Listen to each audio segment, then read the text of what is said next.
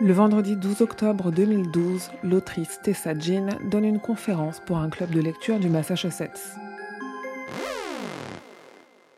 L'audience lui pose des questions classiques. Où trouve-t-elle ses idées? Est-ce que ses personnages sont inspirés de personnes réelles? Une fois la conférence terminée, Ramona Norville la paye et très généreusement lui révèle un raccourci pour rentrer chez elle plus rapidement par la route. On pourrait croire que je vous ai déjà conté cette histoire, qu'on est une fois de plus face à un écrivain, ou dans ce cas une écrivaine, ratée, qui va perdre la tête ou chercher l'inspiration coûte que coûte.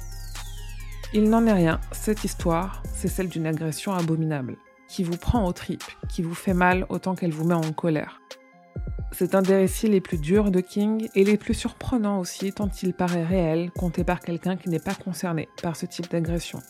Je ne suis pas en train de spoiler cette histoire. Cette agression, c'est le point de départ de Grand Chauffeur, une longue nouvelle parue en 2010 dans Nuit Noire, Étoile Morte. C'est une de mes lectures les plus marquantes et les plus perturbantes, tellement elle est proche de la réalité. Alors je dois vous avertir. Ces lectures peuvent s'avérer difficiles. Elle n'est pas à mettre entre toutes les mains, notamment les plus sensibles, mais elle n'est en rien gratuite ni voyeuriste. Elle raconte beaucoup en très peu de pages. Du désespoir à la résilience, c'est le récit de milliers de femmes.